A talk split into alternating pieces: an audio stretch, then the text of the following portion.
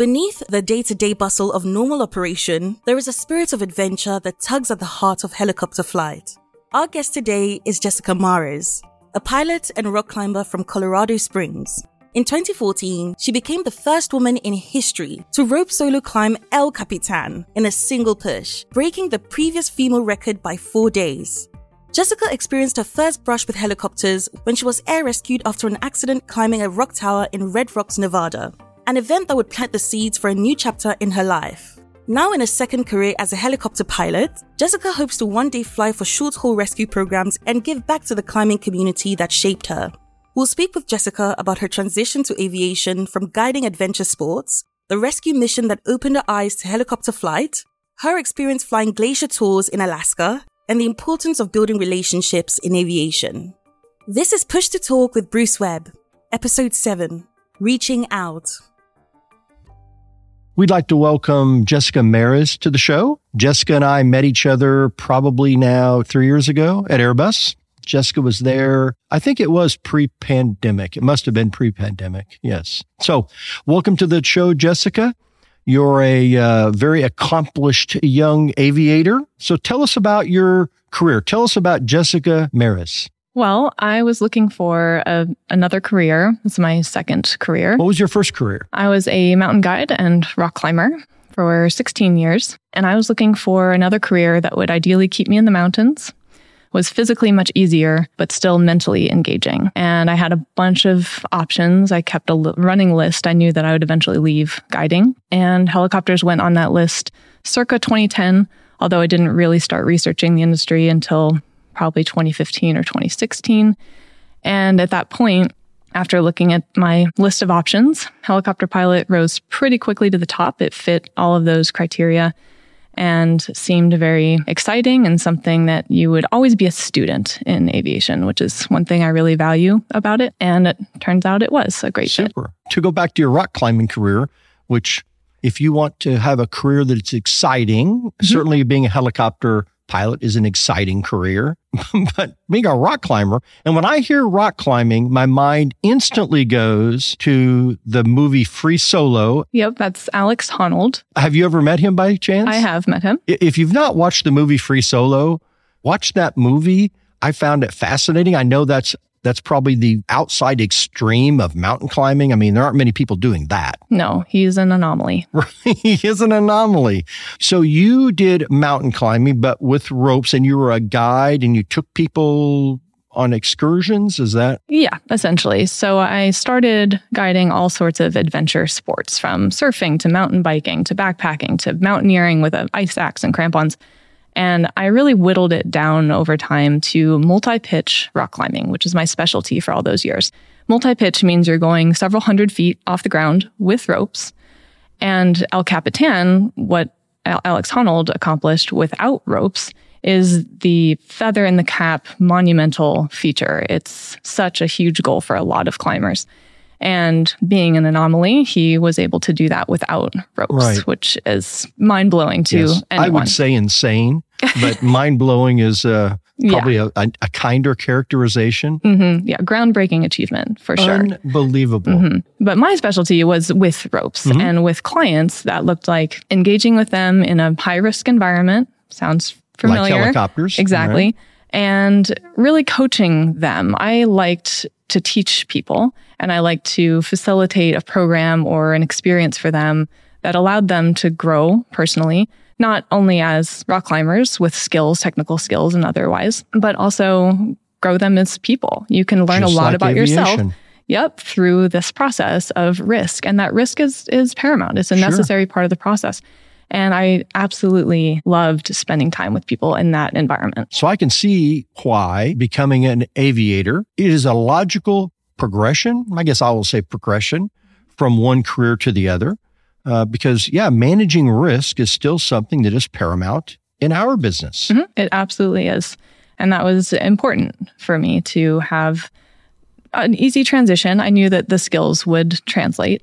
And also my end goal is to fly for short haul rescue programs, to be able to give back to that climbing community in places like Yosemite or Grand Teton National Park, or places that even helicopters can't land, where they need that kind of human external cargo operation to be able to help people. So that was a huge part of my process. And you're moving towards that quite rapidly. Doing my best. It's challenging and competitive. Yeah. When we first met, I think you were, you know, maybe at your second job or so with helicopters, but have progressed rapidly. So when you learned to fly helicopters, where did you learn and what did you fly? What was your experience like? I'm from Colorado. I started at a school called Colorado HeliOps in the Denver metro area. I did private instrument at that school. I did some of my commercial PIC during my instrument training at a small Part 61 school in Indiana. And then I finished my commercial rating and CFI II in Albuquerque, New Mexico, vertical limit aviation. So I went to three different schools, and that diversity and experience added a lot to my path. And I feel like that was valuable experience, and to learn from so many different people in so many different environments.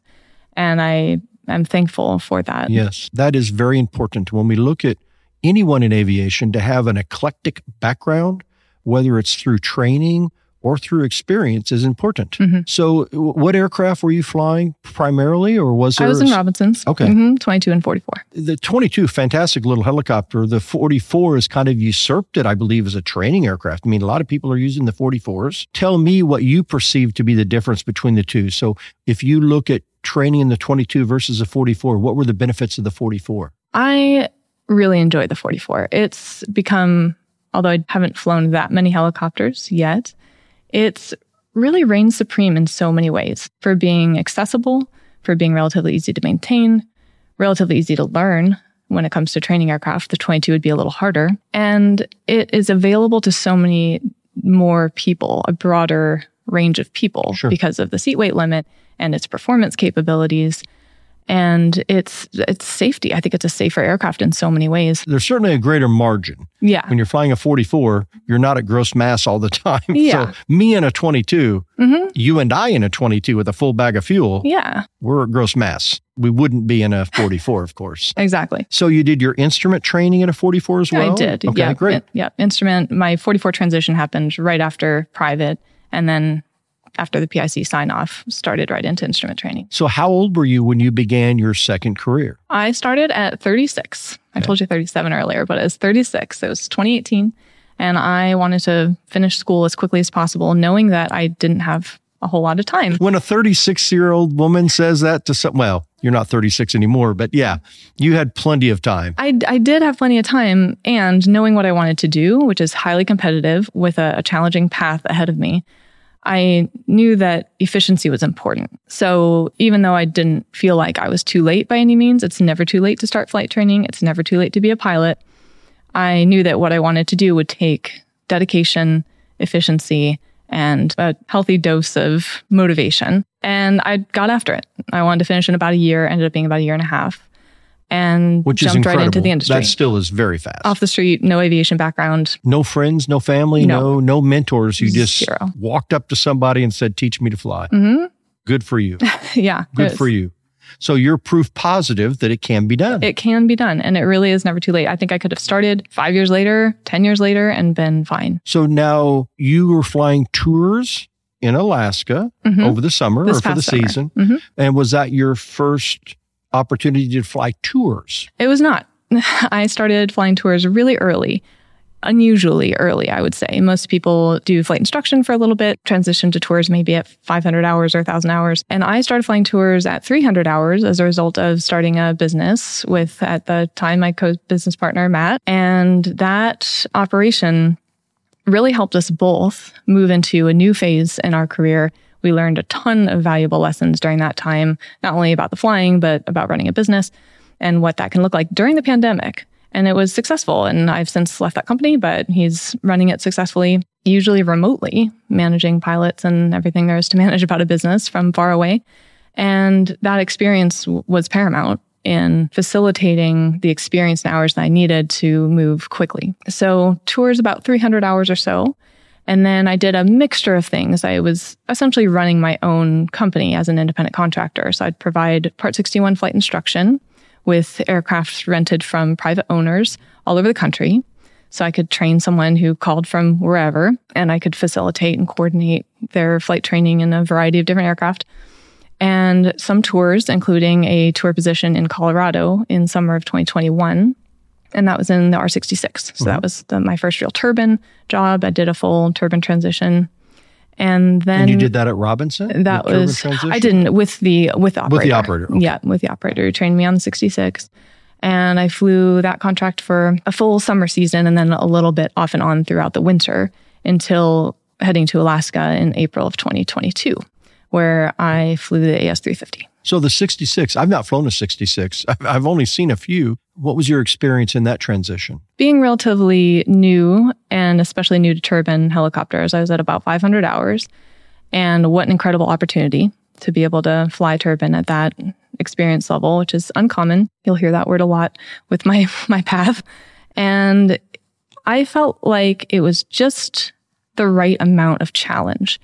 The Robinson was familiar, and I was grateful for that. I wasn't learning an entirely different control input configuration, an entirely different panel. What was different was the engine and the power capabilities. And the man that trained me had an incredible knowledge of this engine. And he's moving towards AMP or has about that knowledge. So I was able to work under and with him through a lot of the maintenance side of this aircraft as well. It was in a pretty remote area. And so a lot of parts of that maintenance side I was also exposed to, and that was lovely. So learning that engine was critical, and I was fortunate to have that knowledge base and that mentorship. And also flying in the mountains was something that was different. I didn't have a ton of experience at that point outside of the flight training environment as a student. So now I was in command of this much more complicated, much more expensive aircraft with passengers in a highly complex environment with the additional risks that come with mountain flying. So he was a fabulous instructor and allowed me to explore the limitations of that aircraft within a bubble of risk management and safety and all the things that you would want to be in place, and allowed me to learn the engine, learn its limitations. And the landing site was so complicated, surrounded by wires at high altitude. I was doing a confined area with wires and a slope landing every time I landed that aircraft. That'll make you sharp. Yeah, that challenged me. And he saw in me that potential and knew that I was capable, more than I knew that I was capable, and gave me just the right information at just the right time to make sure that I was set up well to handle the aircraft safely. Sounds like a fantastic mentor and leader. Absolutely. Because that is what leadership and mentorship is identifying talent, helping people in the ways that they need help. It's fantastic you had that experience. It really was. And it was a result of networking with this company and with this operator for 8 years. I volunteered my time to learn how to run a tour company. I did ground crew for him. Sure. Then I was hired on as ground crew for him while I was in school. We'd had this partnership forever. It completely exemplifies how important networking is and how important clear communication, integrity, being with people contribute to your success in this industry. Absolutely. It's all about people. All you have is your reputation. Yep. So you must guard it, protect it, hopefully expand it, improve it at all times. But yeah, that's all we really have. And so that's why it's so important to have impeccable integrity and good communication skills. You said something that piqued my interest. So you said your story oftentimes will hear the word unusual. I understand why you say that, and you're perhaps 100% accurate. The reason it's unusual is because too many people are afraid to test it. It goes untested. You have succeeded because you had a goal. You did everything you could to learn all that you could from every opportunity afforded you. And when you say you were, you worked as a ground operations person, you helped maintain aircraft, you done all that. All of that is what makes you not only a more interesting person, but a more valuable pilot, leader one day. When you said that the gentleman helped you and, was able to know what you needed when you needed it and feed it to you, you have those skills too, and you'll be able to help others if you're not already helping others. I know that you're doing work with HAI, Helicopter Association International. You do work with VAST, the Vertical Aviation Safety Team, the Rotorcraft Collective, USHST. U.S. Helicopter Safety Team absolutely gets wrapped in there as well, in my mind, with the VAST, but that is different. And so certainly you're willing to give back as well. I think if we don't give back, then people who are questioning whether or not aviation is right for them, whether or not they can, what are their setbacks, if we don't share our own story and give back in that way, then it prohibits people from having anything aviation, in particular helicopters, be accessible to them. So part of my motivation is to share the story, get it out there to inspire others to check it out or start questioning their own limitations. And then secondly, to help us stop crashing helicopters. Yeah, we unfortunately, our accident record is not what we desire. And nothing changes overnight. It takes a while to turn the ship, so to speak. But I do think we're making a difference. And I think people like you are a good advocate for safety. I'm 58 years old. So I think sometimes I'm seen as the old guy and, I don't want to say ignored, but people are more likely to listen to people they consider to be their peers. And I think that's what's fantastic about you. You're a young person who's now in this business, but who's also advocating for safety and doing it in a very proactive way. That's one of the reasons I wanted you on the show. Your story will resonate with many people. Yeah, we need that. We need to make safety something that is not words spoken, but not followed. Young people like you are going to help spread that word. Thank you for doing that. As you sit here today and you think of all the skills that you have, whether it's communication, whether it's a formal education, whether it is your, experience doing mountain climbing. I mean, what sets you apart? What makes you exceptional? Not what makes your story unusual, but what makes you exceptional? Two things come to mind.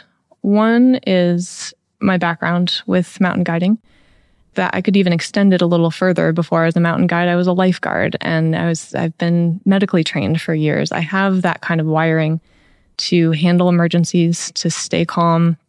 I'm very logical, very analytical, very practical. That capability, and especially the risk management component and the people component, have helped me so much in aviation. And those skills have magically translated in ways that I couldn't, some I predicted. And then there are others that I couldn't have predicted at all. That intuition that you build being in dynamic, changing situations with people who are scared or with dealing with emergencies and making high pressure decisions, all those things added up. And I didn't even get it. I didn't understand how important they were until I was placed in a completely different environment, like a helicopter cockpit, with this background of skills and able to make decisions and to have the kind of calm confidence that came from that background, but I didn't really understand how it would translate until I was in it. And in particular, the people piece, learning how to be with people, how to communicate, right, how to relate, how to be compassionate and empathetic, how to keep a calm voice and communicate in a way that can modify the energy or the feeling around a particular space. Unbelievably different. Right. It's situational awareness. I mean, the ability to remain calm in a high pressure situation is certainly an attribute that all pilots desire to have. Some have, I suppose, some have more than others. It's great if it's an innate ability. Some people have that. They're born with some of that. But for most of us, right, we learn that. I'm certain you had some innate characteristics before you ever became a lifeguard, before you ever were a mountain climber. But those experiences exacerbated that innate ability. In the medical field, they would say it potentiates, right? One thing that happens that increases the effect of another is potentiation. So it's fantastic that you landed in aviation, specifically helicopters, because the skills that you described are exactly what you're going to need to do successfully what you currently do. And specifically, if you're going to start doing rescue work, do you have specific operators or operations within this country? Or would you desire to go outside the country to other parts of the world to do this? I would consider both. My target is human external cargo operations, whether that's a winch or a short haul operation. That's the kind of rescue work that I want to do. And in Europe, it's prevalent. They have a completely different system over there. It's widely recognized, widely successful. That's attractive to me. And there are operations here that are widely recognized, highly successful, just a slightly different way of going about things. So open to either. I'd say the Grand Teton National Park program has been one of my targets. When I was a mountain guide, I lived at that heli base for 7 years and watched that helicopter come and go every day doing rescues. I know the rangers. I'm well connected to that community. And it's my pie in the sky golden ticket job. Right. The reality of that job, I'm not sure if that's going to be the best fit for me until I dig in a little bit deeper and know more about what those operations look like. But in my mind, that's the kind of work that I would really like to do. Do you still maintain contact with them? I do. Mm-hmm. Yeah. Awesome. What kind of aircraft do they fly? 350 B3. Do they? Yeah. I didn't know that. I mean, I honestly didn't. To me, it doesn't matter. Mm-hmm. Yeah. There are many great helicopters in the world, but the B3 is an awesome machine. It is. And that's my target. So when you were in Alaska flying tours over the summer, this past season, you were flying the B2. B2s. Yeah, I think the B3, and if, again, someone on the show will correct me, but the original B3s anyway had 16% more power than the B2. Again, why I can remember that fact, I don't know. But that had the 2B engine. So the B2 had the Ariel 1D1, and then the B3, the original ones had the 2B, and then went to 2B1, and then blah, blah, blah, blah, blah. So an evolution. So the B3 is certainly the H130, the H125, as we would call it today, is certainly a monster. And it was designed to do that kind of work. High altitude workhorse. Right. It would appear likely to me that within your life, and probably more soon than later, you'll have the opportunity to do that. What was your timeline? When do you think it's possible you could make a transition into something like that? I think 4-ish years is realistic. Okay. Yeah. I'm at the place now where I'm looking for external load training and experience. And I will need a couple years of that kind of experience before, with the air conditioners or logs or water or whatever, before they let me carry a human on the end of that line. So I think that's realistic. A couple of years working with external load and more time in the A-star, and diversify with other aircraft as well during that time. I think that's important in anyone's career. And then move towards the rescue work in 4 to 5 years. Another thing came to mind too about where I hope to work.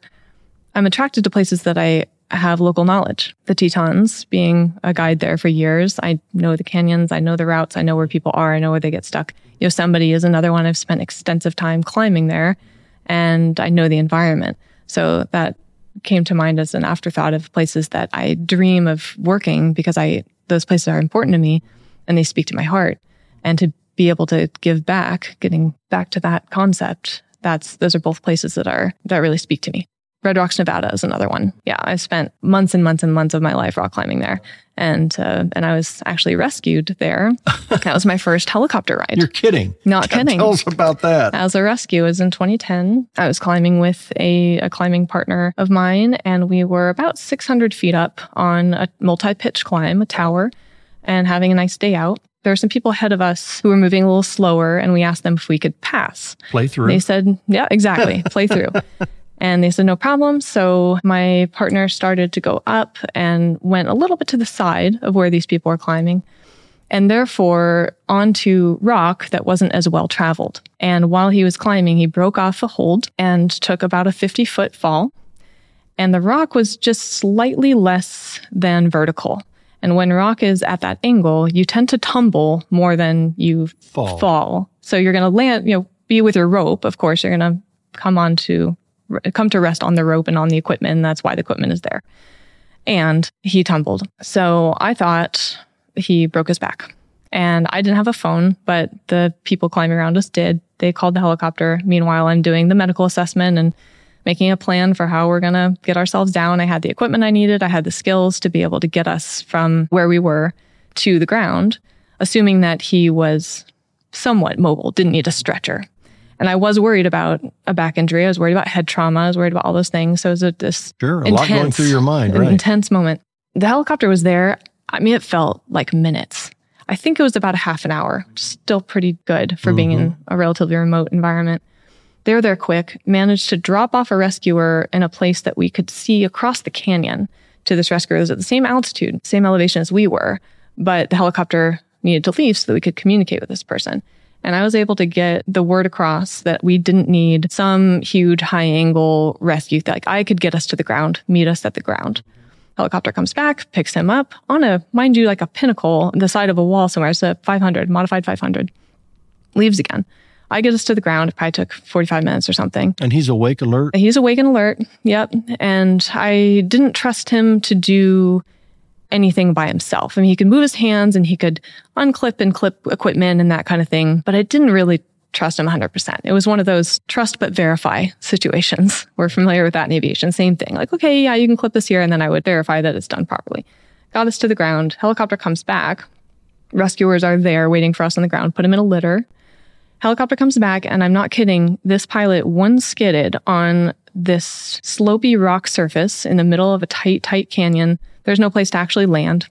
He one-skidded it as one rescuer loaded up my climbing partner, and the doors were off in the back. So if you can picture the back of a 500, the whole back was stripped. It was a metal box with a bar. And it's not very big. Doors are off. It's not very big. And to that effect, his head and feet were sticking out the doors. So he's laying on his back in this litter, looking up at the spinning rotor system, clipped into a bar, open doors with the one rescuer, and they take off. And I look at our pile of gear, our backpacks and everything we had. I'm like, wow, it's going to be a long hike out. And sure enough, helicopter comes right back, picks up the other rescuer, me and all of our stuff, and we fly towards the waiting ambulance. And even though the gravity of that situation was huge and I was scared for my partner. I didn't know what the outcome of that medical situation is going to look like. It was a very intense time. I had the biggest smile on my face on that helicopter ride. Leaving the canyon, I thought, oh, there's something to this. And that's when I put it on the list. And I thought I'd be the rescuer at the time. I didn't think pilot. I thought rescuer. I have a type of arthritis. So that's why I knew I wouldn't be a guide forever.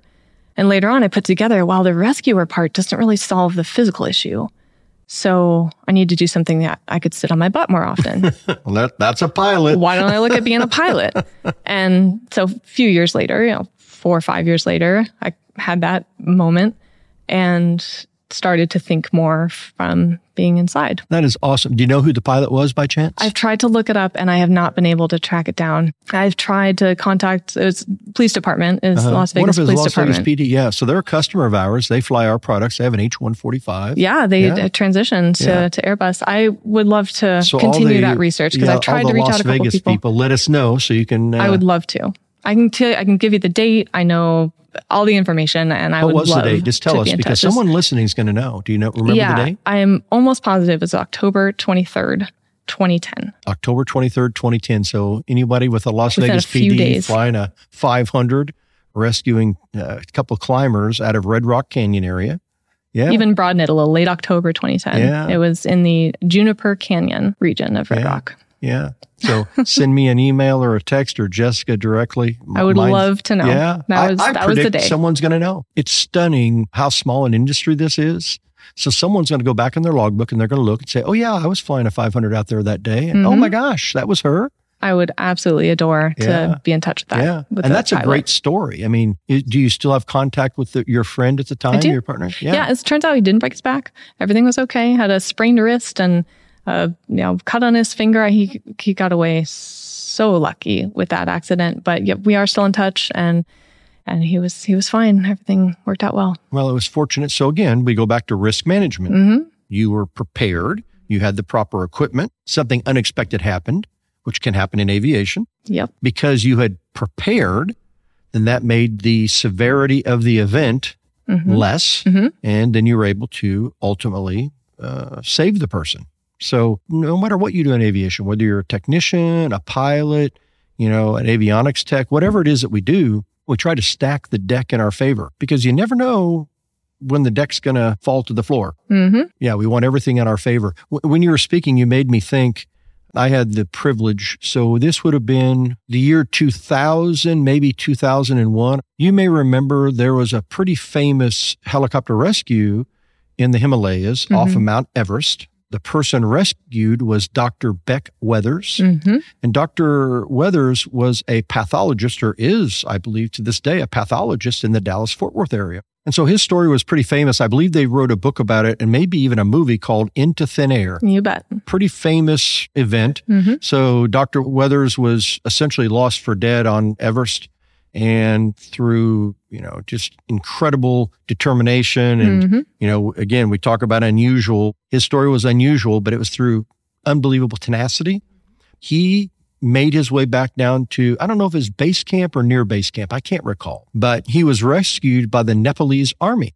And the Nepalese army was flying an AS-350B-2, not a B3. We didn't have B3s at that time because this rescue would have happened in 1996, I think it was. I was going to say 96, 97. Yeah. So the pilot of that aircraft was Colonel Medan. Colonel Medan flew up the hill, picked up Beck Weathers, flew him down to the hospital. And that was the only interaction. So the only time Medan had met Weathers was in the helicopter flying down the hill. And I believe they were the only two persons on the aircraft because of the DA. So Medan lands at the hospital in, you know, Kathmandu or whatever hospital he landed at. And that was the last time he saw Dr. Weathers until they met in my office.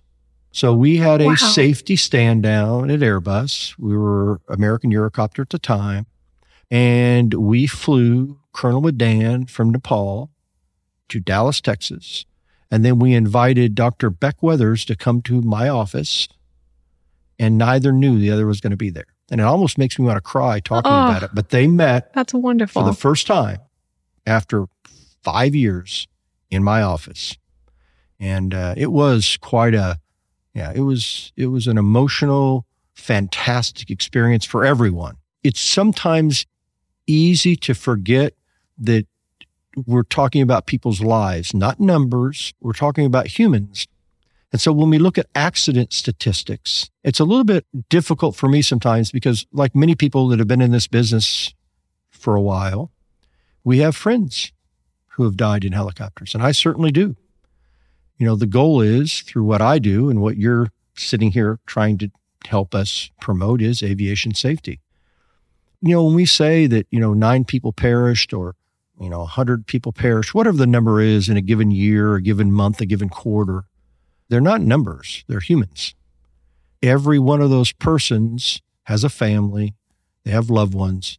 So as we sit back and we make decisions, whether you're in the cockpit or you're in the hangar working on an aircraft or you're the fueler fueling the aircraft or you're the loader loading the aircraft, it doesn't really matter what your participation is in the event. You need to treat it seriously, because people's lives do depend upon it. Yeah, I'm not going to go into detail now. It's very emotional for me, but I can still hear this lovely lady call me at 2 a.m. and said, "Bruce, I'm scared. Mike didn't come home." And, you know, Mike was dead. My point is, we need to treat aviation safety seriously. And without that aircraft for you in Red Rock area that day, who knows what could have happened? You know, certainly for Dr. Weathers, you know, there are many people like him and like you who have been saved. I think HAI does a fantastic job of acknowledging and promoting and telling us stories about people. So I hope that someone listens to this podcast and says, "Hey, I'm the person that flew that day." I hope so too. And I go out there once or twice a year anyway to continue to climb, and it'd be easy to meet them. Absolutely. They're still around. So flying Alaska. So you were doing a lot of tours out to remote areas, glaciers. Tell us about that. It was glacier tours from Juneau. I was based in Juneau. And our glacier was about a 0.2 or so away, 10, 15-minute flight. Is that Mindanao? We were on the Herbert. Herbert, okay. Yeah, next one over to the north. Okay. We'd take them on a slightly extended version on the way out there to show off some of the beautiful scenery, and then do the glacier landings. So the flight back was just a few minutes shorter because all the grandeur happened on the early part of the flight. And then we would land on the glacier and shut down, walk around with the customers and expose them to the wonderful world of Southeast Alaska glaciers, which is unbelievable. Some people have never seen snow before, and it's hard for them to fathom the geological and time scale of a glacier. Being able to expose people to that was really magical. And that's one thing that I feel tours will always be able to facilitate for people, and why I will be an advocate for the tour industry. Handicapped folks, we were one of the only companies that offered an ADA option. So people could come into from their wheelchair, go out to the ramp, get into a lift, be lifted into the helicopter, And we, for that reason, had so many people that were handicapped would never be able to fly to an Alaska glacier. They often didn't get out of the helicopter on the other side, right? But to be able to see the grandeur of a place like that. And I feel like the tour industry has that capability and really exercises that capability well. And I felt very privileged to be able to fly that amazing helicopter in such an incredible place. Yeah. How many people hike to that glacier? None. None. I mean, maybe not none. There's probably a Jessica out there right now hiking to that glacier, but not often. So yes, that's certainly a case. And this happens all across the world where helicopters, the helicopter flight, and forgive me for all the helicopter tour pilots, the helicopter flight is secondary for many people. The primary purpose of the flight, the reason they're flying in a helicopter is simply to get to the thing they want to see. Right. Whether it's a waterfall in Hawaii or a glacier in Alaska, it's a mode of transportation. Now, we as aviators love that mode of transportation. But for so many people, it simply enables them to experience something they could never, ever experience otherwise. Yeah. And the only way to get to a place, you can't land on a glacier in Alaska in a plane unless it's covered in snow, which is it's okay, but it's a different experience. Or remote places in Hawaii or any number of regions of the world, the only way to access those places. And it's family friendly.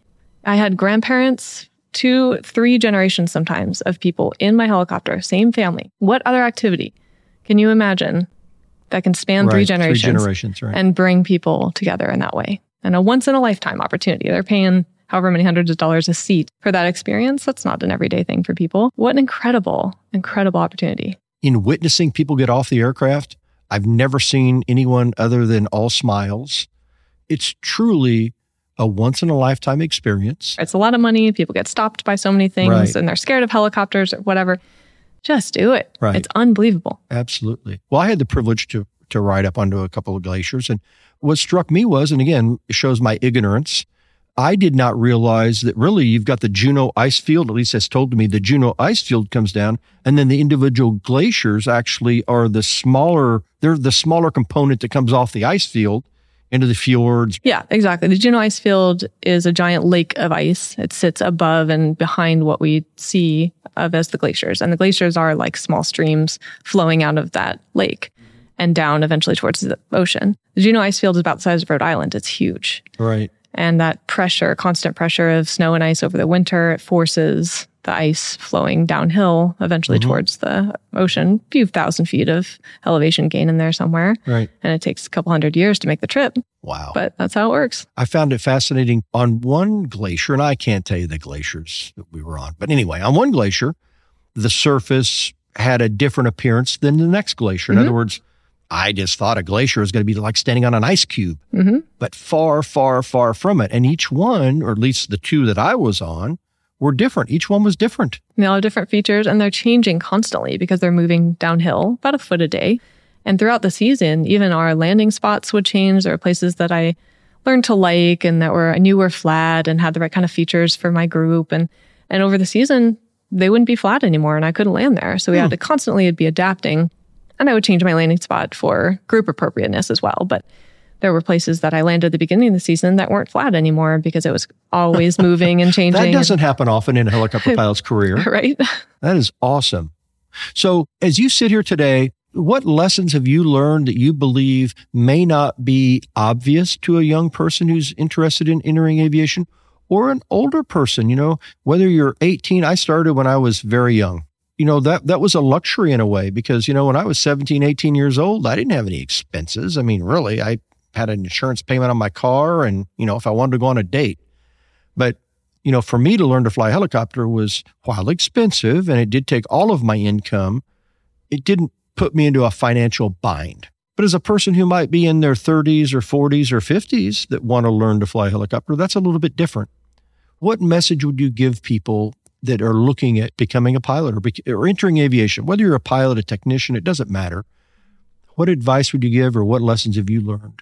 There are barriers to this industry that are either fabricated, something you make up, or that are very real. And that's a blurry line for a lot of folks. And if you want to enter into aviation, regardless of what that is, pilot, could be crew, could be a designer, could be ATC, doesn't matter. And there are barriers that you have identified or that come to your mind. Money is an obvious one. Age is another one. We've touched on those things. Any number of excuses, which is really what they are. Examine those and start reaching out to people. Start sharing what you want. Reaching out to people in your life. Reaching out to other aviators or other people in the industry who are doing what you want to do. And let them help you. Aviation is such a friendly industry. I've not run into a single person ever. Now, since I started researching helicopters, it's been 9 years. And not a single person has said, no, I'm not willing to help. No, this sucks. You shouldn't do it. Not one. Once you start using your voice and sharing that goal that you have or idea that you have, get down to the facts of what it really takes and start flexing those resources. Who of your friends and family group, who in your budding network of aviation are willing to help you, and let them help you. It's critical, that relationships piece, the networking piece. I'm a huge proponent of being goal-oriented, having a vision. My company is V3 Initiative. The V's are vision, vulnerability, and voice. Have a vision, have a goal-oriented path, what you want. Vulnerability, be willing to stick your neck out there, put your butt on the line to go get it. You're going to have some risks. It's going to be scary. There are going to be components that are uncertain. You're going to feel like you can't or you shouldn't. And then voice, using your voice to share with your community and get that out into the world. If it stays with yourself, nothing's going to ever happen. You have to get it out into the world. So utilizing those values and those skills, that would be my advice.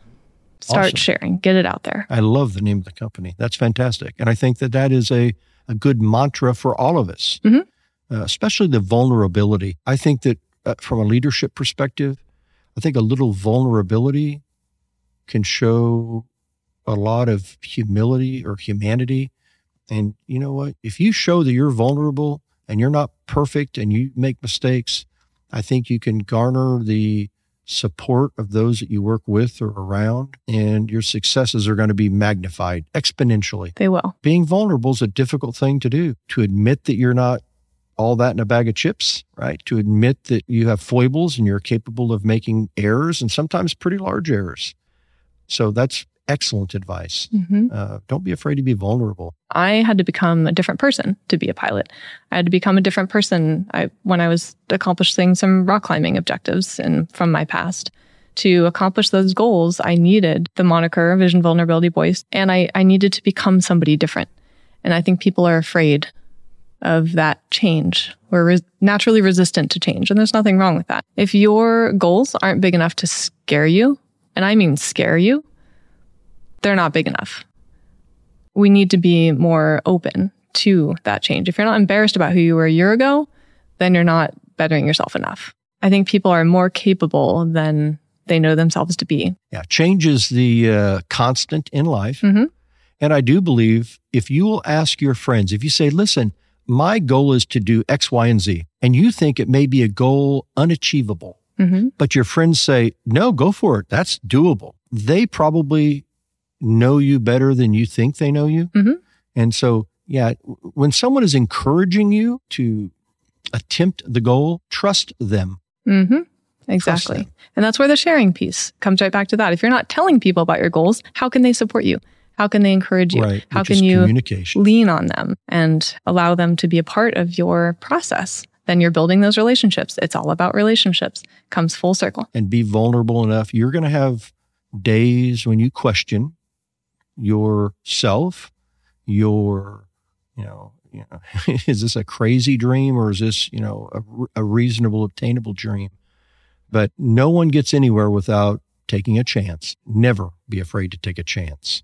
So it's been a pleasure talking with you, Jessica. I'm certain that our listeners have enjoyed every word. I certainly have. I think we've reached our clearance limit. Mm-hmm. So until next time, resume own navigation. Thanks, Bruce. The information provided during this podcast, Push to Talk with Bruce Webb, is made available for general information and educational purposes only. The views and opinions expressed do not necessarily represent those of Airbus Helicopters, Inc. or its affiliates.